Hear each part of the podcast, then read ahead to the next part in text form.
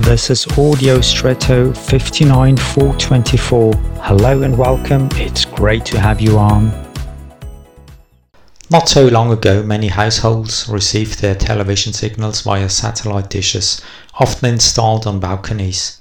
So there were these bizarre pictures of houses littered with these dishes, several of them on each floor, at least one for each flat. Today, these are already tempi passati, and today we receive TV signals from even more channels via cable.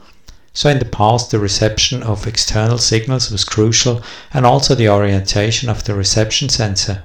Today, this is much less susceptible and internal via the cable. What about the question of meaning and purpose in your life? Do you depend on external impulses, which may also be susceptible to interference, or do you let yourself be fed by an inner source that is reliable and steadfast?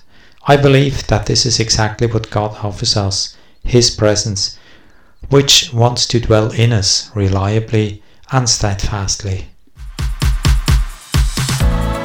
And now I wish you an extraordinary day